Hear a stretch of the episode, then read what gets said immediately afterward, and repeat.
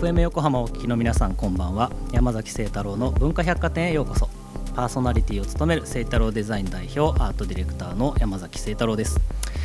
えー、今晩のゲストはですね、えー、巨匠ドドーンという感じですけれども、えー、現代美術家の宮島達夫さんに遊びに来ていただいています。これね皆さんね作品見たらもう一瞬でわかると思いますね。あの僕も最初見た時結構衝撃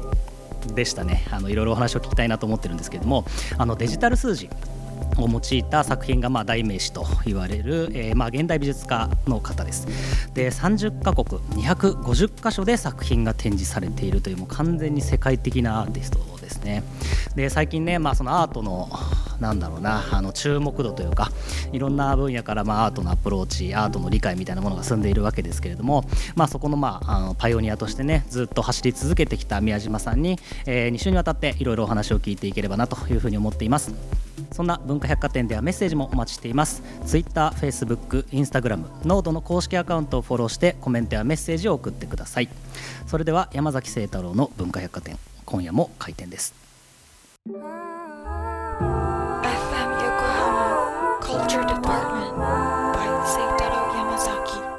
本日の文化百貨店にお越しくださったゲストをご紹介します。宮島達夫さんです。よろしくお願いします。皆さんこんばんは。宮島です、えー、今回はリモートであのお話を伺っていければなというふうに思っています。あの宮島さん普段はこうまあ視覚表現といいますかですね。そのアートという文脈の中でいろいろ表現をされてきていると思うんですけれども、まあ、今回ラジオという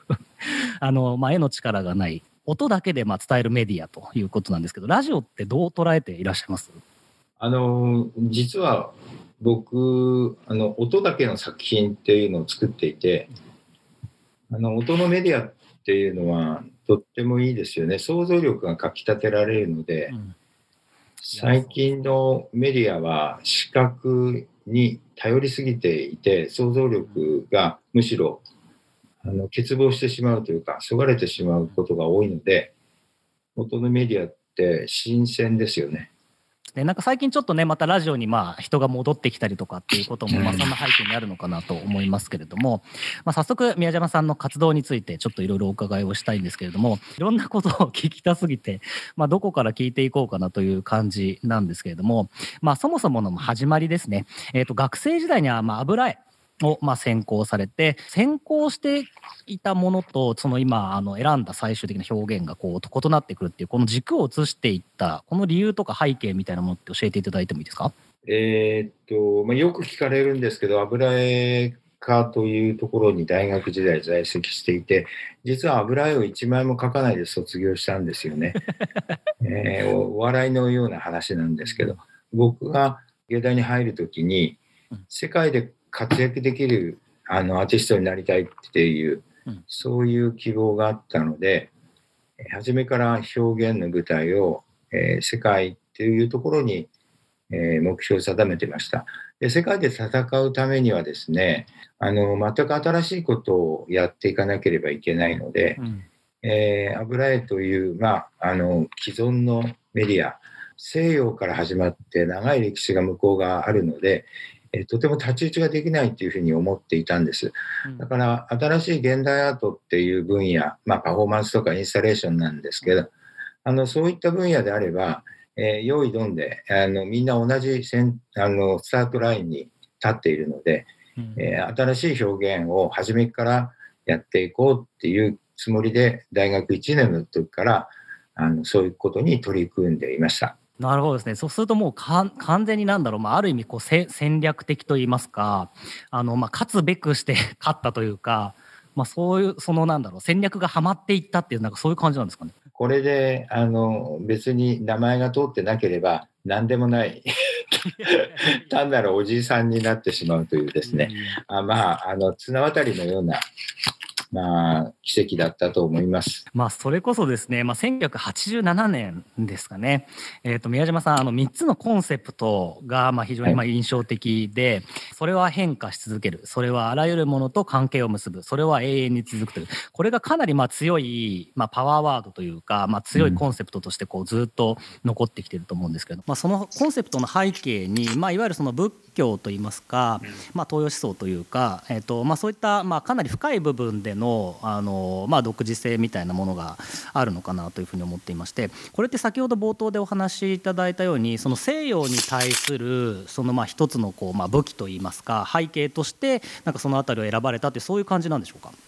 世界と勝負していくためにはあのオリジナリティがとても大事になってくるんですよね。で、そのオリジナリティっていうのは自分自身の奥深いところから出てくる、うん、えー、かけかけがえのないというか、誰にも比べようのないものです。うん、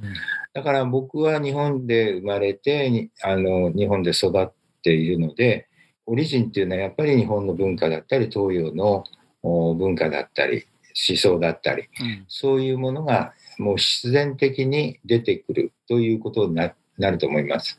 あの、そういった地域性がですね、あの、きちんと入ってないと、実は世界で戦えないんですよね。うん、まあ、世界というとインターナショナルでグローバリズムみたいな、世界共通みたいな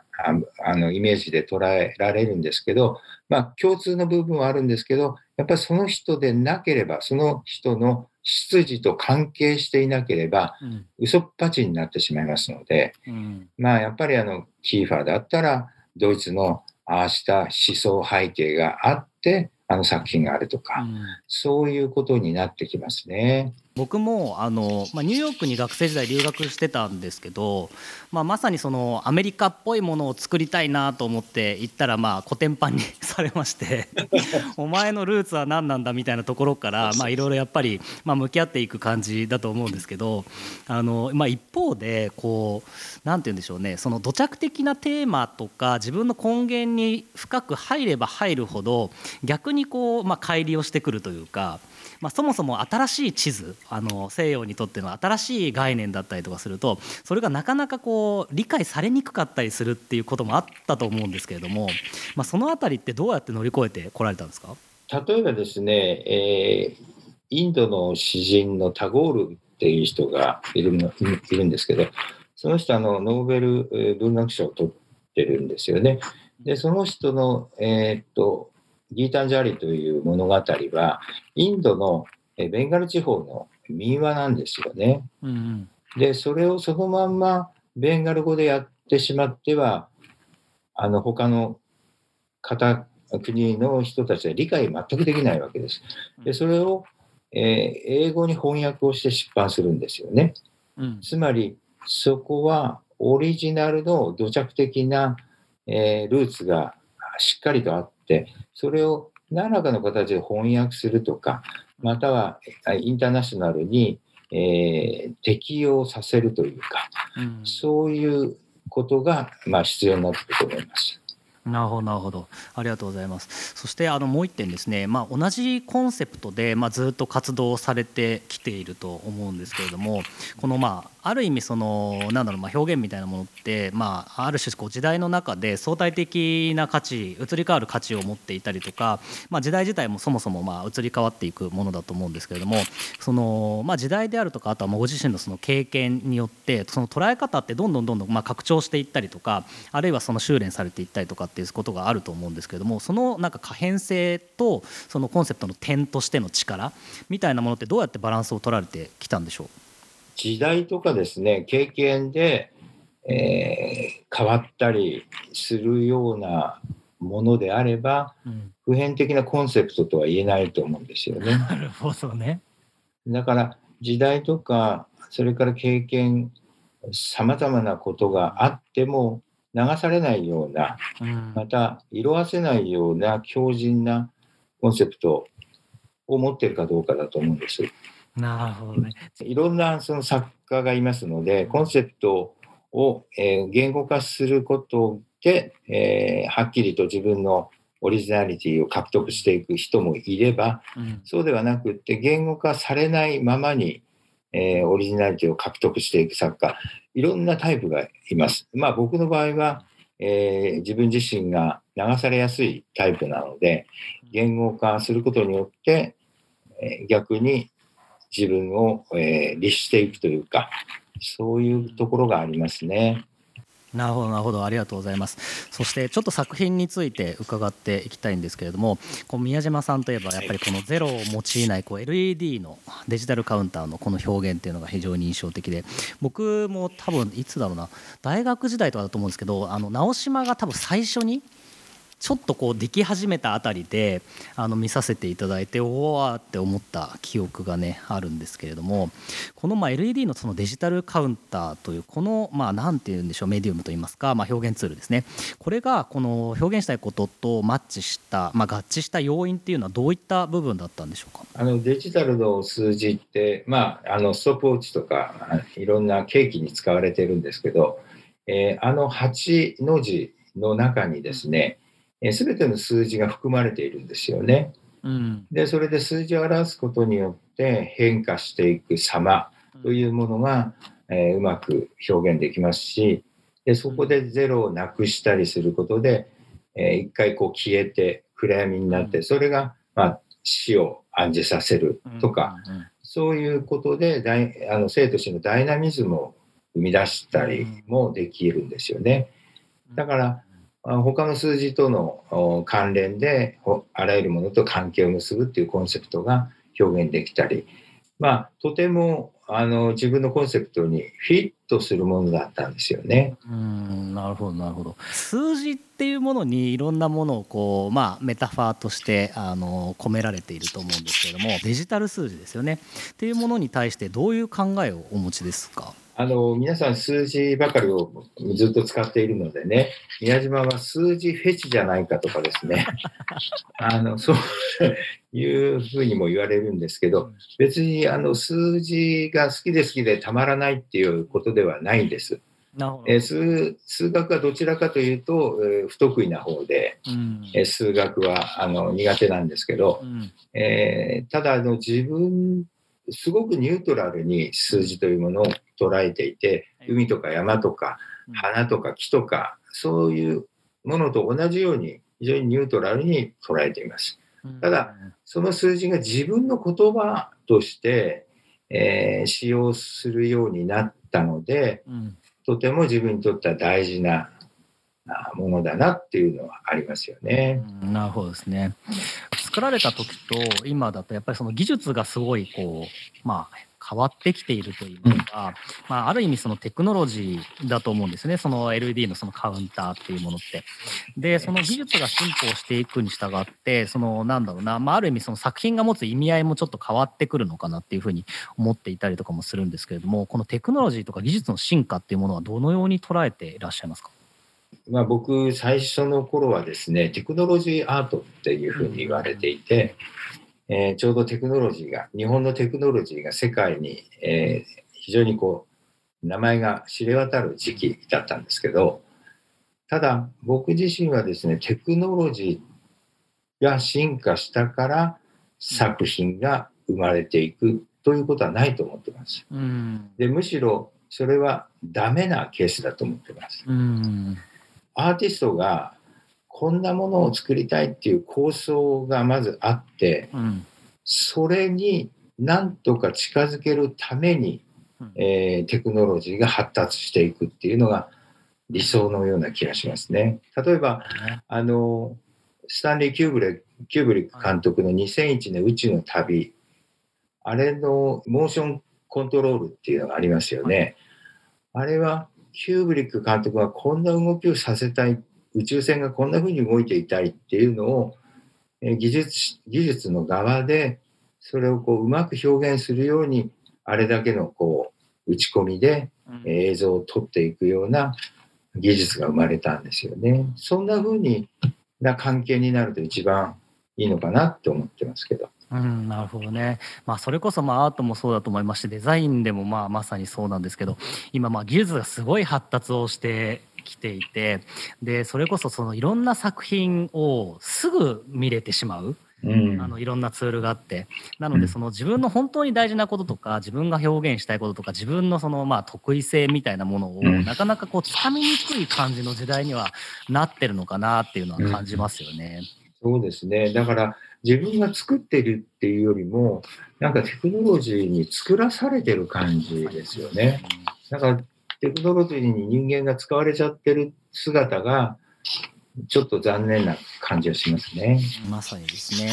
ありがとうございます。えーそれではここで一曲いきたいと思います。宮島さん曲紹介お願いします。はい。ドビュッシーの月の光、藤子ヘミングで、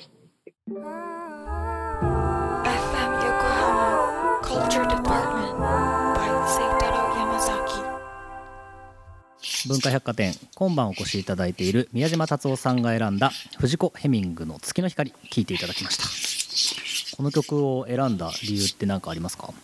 光景が浮かびますよね。月の光が静かな海にあの反射してうん、本当にその傷ついた心とか、そういうものに染み渡っていくような、うん。そんな印象を受けますね。うん。なんか、まあ、こういうコロナというえー時代もそうですし、え思い出すのは10年前の東日本大震災の時のね、あの東北の海ですよね。傷ついた人たちの話を優しく聞いてくれるような、うんそんな思いを抱くような曲。それなので、まあ、選曲させていただきました。はい。その辺のねお話もあのーまあ、今回の中でいろいろお伺いできればと思うんですけれども香川県の直島で1998年ですね、えー発表された「シー・オブ・タイム98」とでこれはまあ住民参加型の作品として完成をされたということでこれ多分僕が初めて宮島さんの作品を直接見たのがこれだと思うんですよね。あの古民家というかねあの中にあって、はい。まだね当時はあの船着き場というかあれもなくてですねなんかこうバスをこう練り歩きながら 行った覚えがあるんですけれどもこれはどういったことがきっかけでいわゆるその、まあ、住民の方と作り上げるといういわゆる競争型の、まあ、作品が生まれていったんでしょ住民の方を巻き込むっていうのは、えー当初で全く考えていなかったんですけども、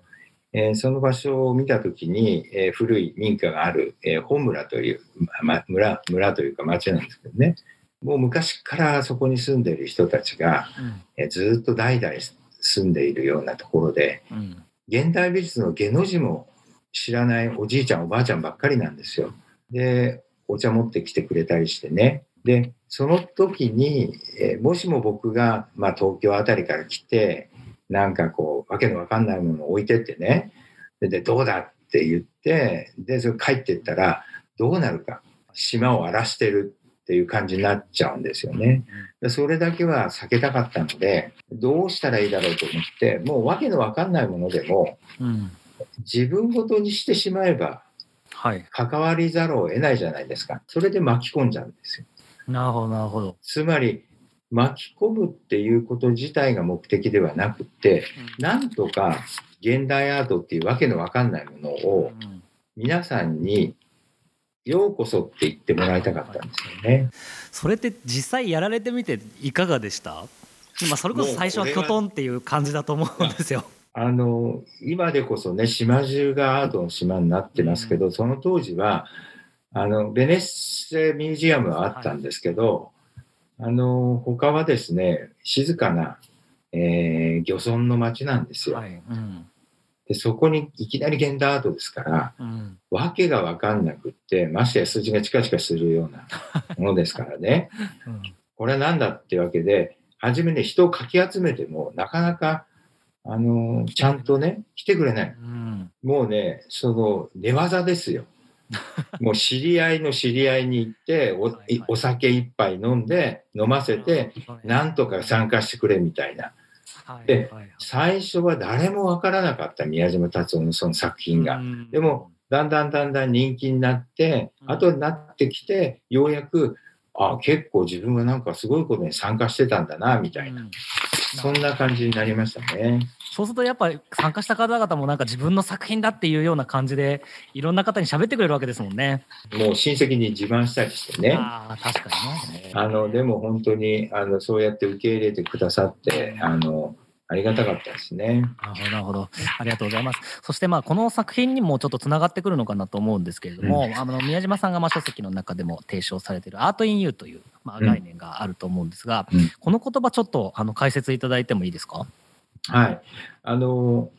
アートはあなたの中にあるっていうまあ意味なんですけど、えー考えてみるとアートっって僕もずっとそう思ってたんですけどアーティストの専売特許みたいな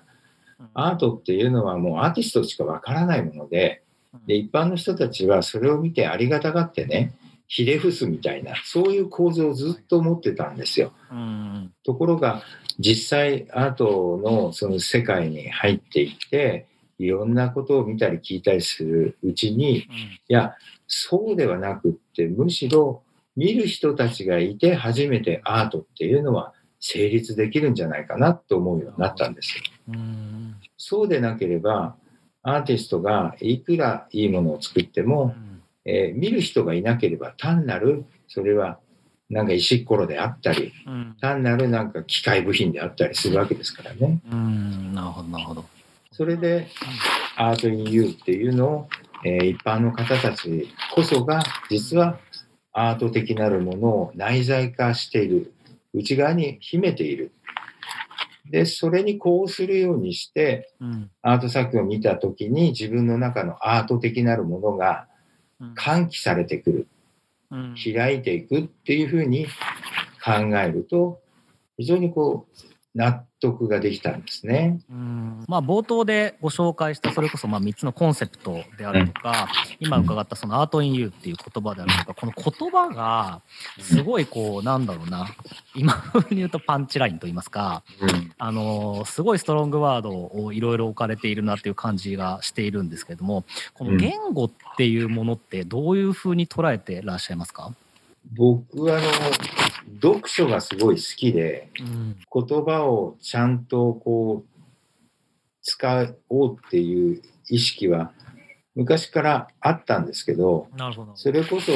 やはり大学に勤めるようになってからですかねその言葉をすごくあ訓練したのは。ーなるほどね。私はもう60以上のおじいさんなので そのおじいさんが若い、まあ、20代の学生たちに伝える時に、うんえーイメージだけでは全然伝わらないんですよね。うんなるほどね。また自分の生きてた時代の言葉をそのまんま投げかけても全く理解ができないんですよね。うんなるほど。だけどどうしてもこの、えー思いをこう伝えていきたいって思った時にうん新しい表現とか新しい、えーワードとかをうんあの勉強したり訓練したりしてそれで鍛えていきましたね。特にあの僕はあの茂木さん茂木健一郎さんにうん勧められてツイッターをやるようになってからああれって140文字しか打てないじゃないですか。その140文字の中で的確に学生たちに自分が言いたいことをあの伝えるにはっていうので本当に苦労しながらうん。それは作り上げていきましたね。なるほどね、まあ、まさに言葉をこう練り上げられてきたっていう感じなのかもしれませんけれども、著書の芸術論の中にですねあの戦争の反対語これはまあ平和ではなく芸術だという、まあ、これも印象的な言葉だなというふうに思っているんですけどもまさにその Art in You というその全ての人の中にそのアートのエッセンスがあってでそれをまあ、まあ、いわゆるその平和のトリガーとしてあの、まあ、解説をしていくというかあの解釈をしていくっていうのはすごい面白いなと思いましたしやっぱりその芸術のまあ社会的な役割というかねあの、まあ、その一端を説明している言葉だなというふうに思ってすごいいいなと思っていたんですけれどもこのまあ平和っていうこととその芸術あとはその芸術が持つ力ですねそのあたりについてちょっとお考えを教えてください。これもまあ学生、えーたちのことを考えてあの作ったあの言葉なんですけどもね。芸術を学んでるけれどもどこかそのとてもこう負い目を負っていて勉強ができないから芸術系の大学に来たでもこれって社会の役に立たないなとかね自信がないんですよみんな。へ社会の役に立たないことを自分はやってるんじゃないか。芸術なんかやってても結局手慰み自分のね楽しみだけのためにやってるんじゃないか。え、うん。そういうふうに思ってる学生が多くて、そうじゃないんだっていうことが言いたかったんですね。例えば暴力とか、あの戦争っていうのは人と人とを分断していくんだけれども、うん。芸術は人と人とをくっつけていく、共共感させるものですから、はい。あの戦争の真逆にあるんですよ。うん。芸術っていうのは意見の合う人合わない人全部その共感っていうところでうん。その想像力で一緒にあの生きていくっていう世界観ですから戦争っていうのはとてもマイナス方向に触れているものですよね。うん。平和がゼロラインゼロポイントだとするとマイナスポイント。うん。でそれを大きく平和っていうところに戻していくためには真逆のプラスポイントの芸芸術をもってしてでしか平和に引き戻せないんですよ。なるほどね。めちゃめちゃ腹落ちしましたね。なので戦争の反対語は平和ではなくってアートなんです。すべての人が分かる言葉だと思いますね本当に。まさに本当大学でね教鞭を取られてたその力がぐーっと凝縮している、まあ、言葉だなというふうに思いました。もうなんか芸術家じゃないみたいでごめんね。はいありがとうございました、えー宮島さんには来週もお付き合いいただきますのでまたお話を聞かせてください、はい。本日のゲストは現代美術家の宮島達夫さんでした。ありがとうございました。ありがとうございました。